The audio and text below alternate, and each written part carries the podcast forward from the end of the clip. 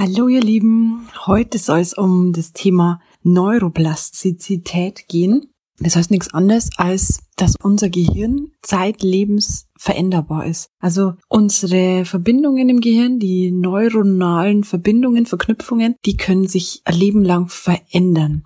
Das hört sich vielleicht jetzt kompliziert an, aber es gibt einen Mann, der hat es so schön den Punkt gebracht und bestimmt auch noch mehr, aber ich bin wirklich ein Fan vom Neurobiologen Gerald Hüther, wenn das vielleicht schon dem einen oder anderen was sagt. Er hat auch ganz viele Bücher geschrieben und auch sich geäußert zu dem Thema Neuroplastizität. Und ich fand das Thema so spannend, dass ich damals meine Bachelorarbeit drüber geschrieben habe, unter anderem und habe es genannt, unser Gehirn gibt uns lebenslänglich die Möglichkeit, uns zu verändern, weil so ist es tatsächlich.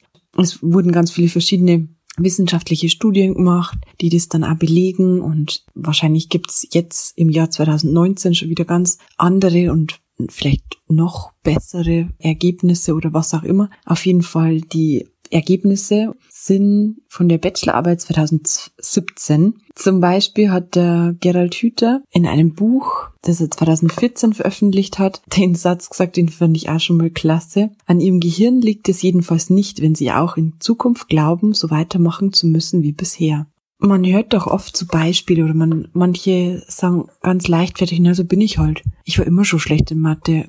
Ja, so bin ich halt. Und ja, Veränderungen sind nicht so leicht und es ist auch so, dass man oft, wenn man was für sich jetzt äh, rausgefunden hat, was einfach für einen passt, so Gewohnheiten dann sich rausbilden und dann wird es schwierig oder am Anfang braucht es wieder viel mehr Energie, was Neues zu machen. Und da fand ich die, die Metapher einfach so klasse, die der Gerald Hüther ihm geprägt hat. Er hat von Autobahnen und Trampelpfaden geredet und er vergleicht praktisch diese Verbindungen zwischen den einzelnen Neuronen in unserem Gehirn mit, mit Autobahnen und so Verhaltensweisen und äh, Gedankenmuster sind wie Trampelpfade am Anfang und werden im Laufe des Lebens immer stabiler und immer, werden immer mehr ausgebaut. Dann wird aus einer Trampelpfad eine Pferdestraße, dann wird es irgendwann mal eine zweispurige, dann eine vierspurige Autobahn. Dann kommt man natürlich auch leichter ran und es ist immer bequemer.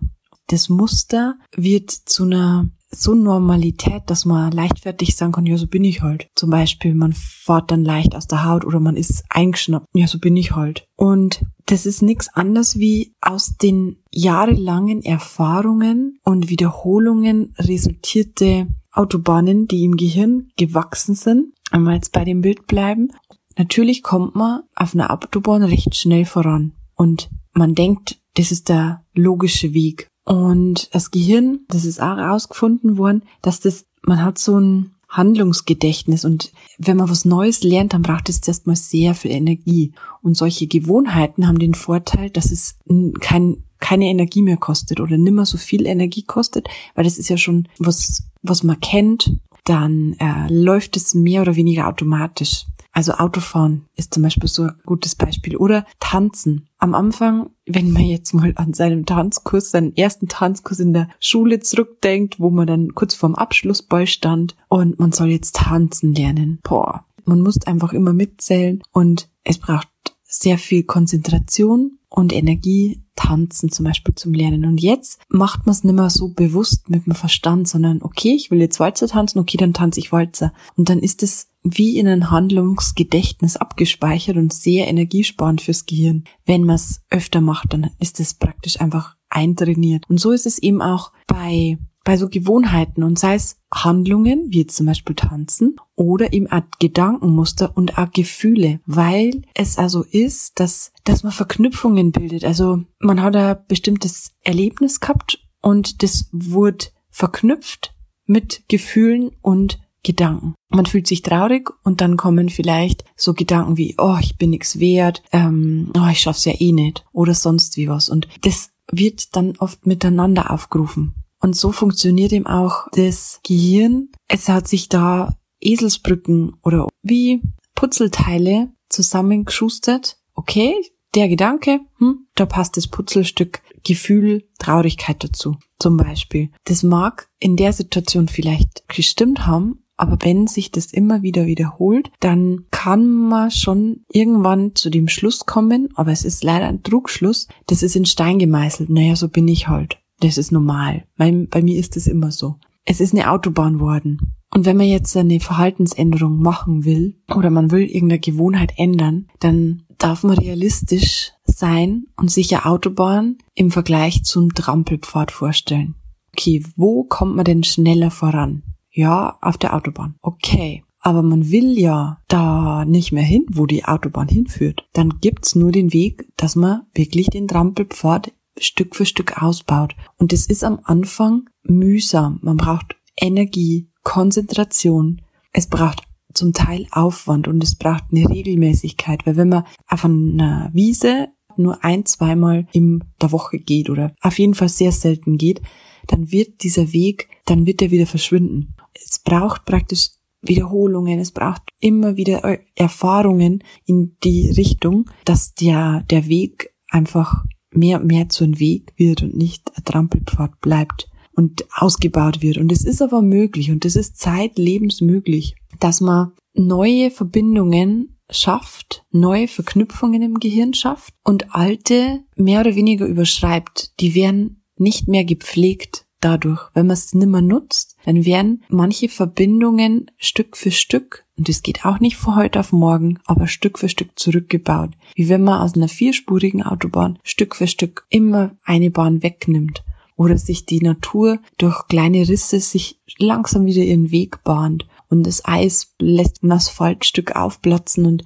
Stück für Stück erhobert sich die Natur das wieder zurück und es wird zurückgebaut, mehr oder weniger. Und es dauert, das dauert zum Teil, aber man sollte sich auf keinen Fall entmutigen lassen. Und es ist ja nichts Neues, was ich jetzt erzähle, weil so Sachen wie an Silvester hat einen Vorsatz, man ist nur gut motiviert und es dauert vielleicht keine drei Tage, wenn überhaupt, dann ist der gute Vorsatz und die Verhaltensänderung, also dann, dann haben wir es schon wieder vergessen oder man hält nicht durch, weil am Anfang eine vierspurige Autobahn gegen eine gegen einen Trampelpfad kämpft. Aber die vierspurige Autobahn war auch mal ein Trampelpfad und das hat sich über Jahre eingeschlichen und manchmal geht's auch schneller. Manchmal fällt's einem leicht, immer wieder diesen Trampelpfadweg zu gehen, weil es weiß, was ist, ähm, was Spaß macht oder wo man halt irgendwie geschafft hat, dass man, dass man dran bleibt. Also so ist nicht, dass das, dass das wirklich auch nicht schnell gehen kann, aber oft ist eben so, dass man, dass man sich mehr erhofft und schneller was erhofft und dann immer doch wieder in Verhaltensweisen zurückfällt, die man eigentlich ändern wollte, aber die doch noch so stark sind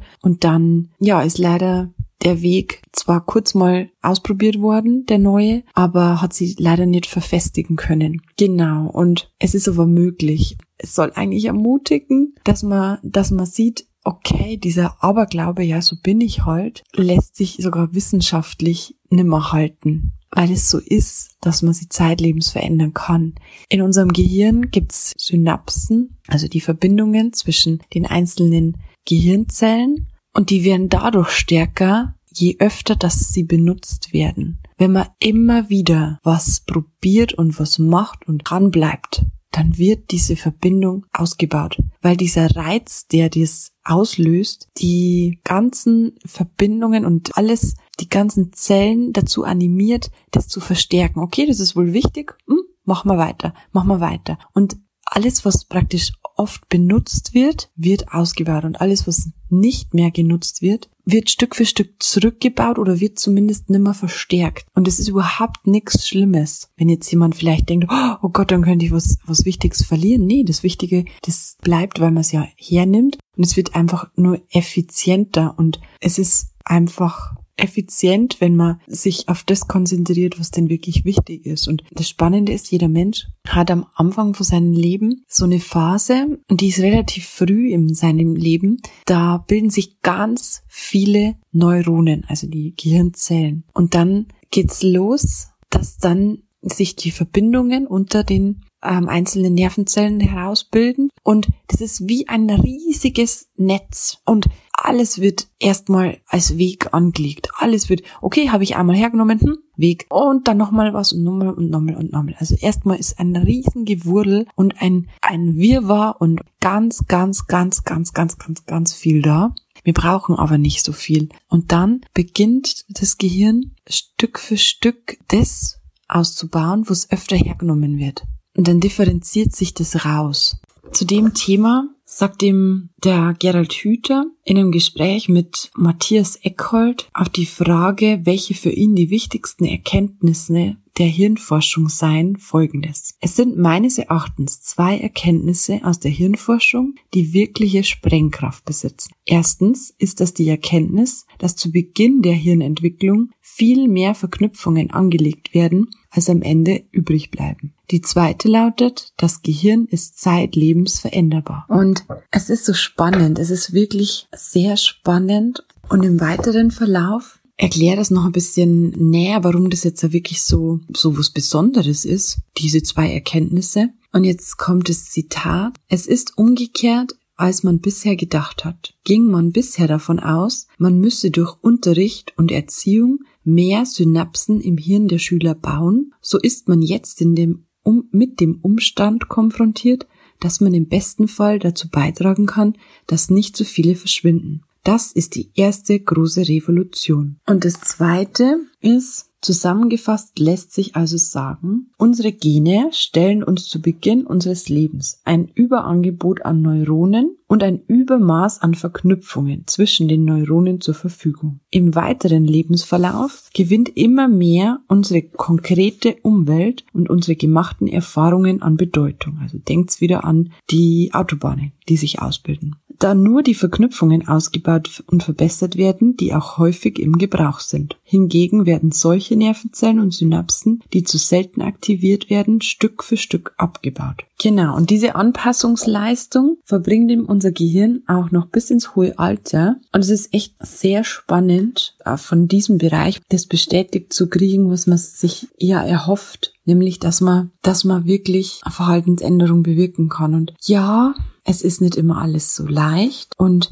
es spricht auch viel für so Gewohnheiten, wie zum Beispiel, dass es energiesparend ist. Es gibt aber noch mehr Möglichkeiten, das zu sehen, warum das Vorteile bringt. Aber wenn man tatsächlich an einem Punkt ist, und da hat wahrscheinlich jeder gewisse Verhaltensweisen, wo man sagt, zu einem gewissen Punkt in meinem Leben war das mal hilfreich. Zum Beispiel immer lieb, brav und nett sein. Kann als Kind eine super tolle Strategie sein. Wenn man in einem Umfeld großes, groß wird, wo, wo man ansonsten Gefahr läuft, dass man unter die Räder kommt, dass man geschimpft wird, dass man was auch immer. Aber es kann unter Umständen zu einer gewissen Zeit eine gute Strategie sein. Aber wenn das dann im zum Beispiel Erwachsenenalter zu Problemen führt, weil man nicht zu sich steht, weil man immer brav, lieb und nett sein will und allen immer alles recht machen will, aber sich niemals traut, mal Nein zu sagen und für sich wirklich einzustehen, dann ist es diese Gewohnheit nimmer hilfreich für einen. Und dann ist es so eine gute Nachricht zu hören, ja,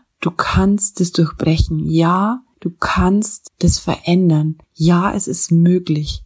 Und wenn man es versteht, wie es möglich ist, dass es eben erstmal einen Trampelpfad gleichkommt, der gegen eine Autobahn kämpft, aber dass, dass es, dass alles, jede Zelle auf dieser kleinen Ebene, jede Zelle arbeitet für einen. Man schickt den Impuls, ich will aber jetzt diesen Weg gehen, ich will es jetzt anders machen und das macht man einmal und es kommt schon an. Und dann macht man es zweimal und dann macht man es noch, noch, noch viel öfter und bei jedem Mal wird da was im Gehirn stärker und es arbeitet was für diesen neuen Entschluss. Auch wenn es vielleicht so ist, dass man immer mal wieder zurückfällt, weil eben die Autobahn immer nur schneller oder, oder lukrativer erscheint.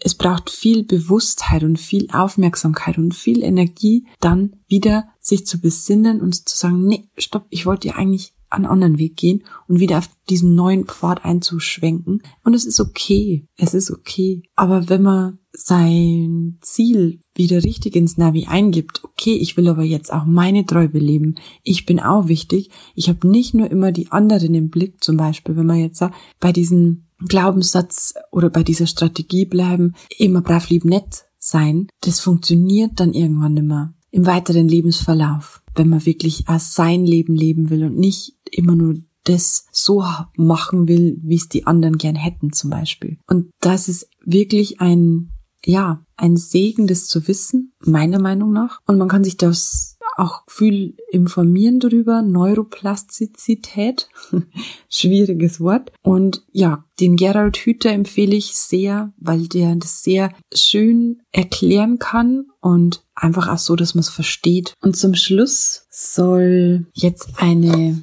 Geschichte stehen und der Titel ist Leid oder Leitfaden für Veränderung. Erste Szene. Ich gehe die Straße entlang. Da ist ein tiefes Loch im Gehsteig. Ich falle hinein. Ich bin verloren. Ich bin ohne Hoffnung. Es ist nicht meine Schuld. Es dauert endlos wieder herauszukommen. Zweite Szene. Ich gehe dieselbe Straße entlang. Da ist ein tiefes Loch im Gehsteig. Ich tue so, als sähe ich es nicht. Ich falle wieder hinein. Ich kann es nicht glauben, schon wieder am gleichen Ort zu sein. Aber es ist nicht meine Schuld. Immer noch dauert es lange herauszukommen. Dritte Szene. Ich gehe dieselbe Straße entlang. Da ist ein tiefes Loch im Gehsteig. Ich sehe es. Ich falle immer noch hinein. Aus Gewohnheit. Meine Augen sind offen. Ich weiß, wo ich bin. Es ist meine eigene Schuld. Ich komme sofort heraus. Vierte Szene. Ich gehe dieselbe Straße entlang. Da ist ein tiefes Loch im Gehsteig. Ich gehe darum herum. Fünfte Szene. Ich gehe eine andere Straße. Ja,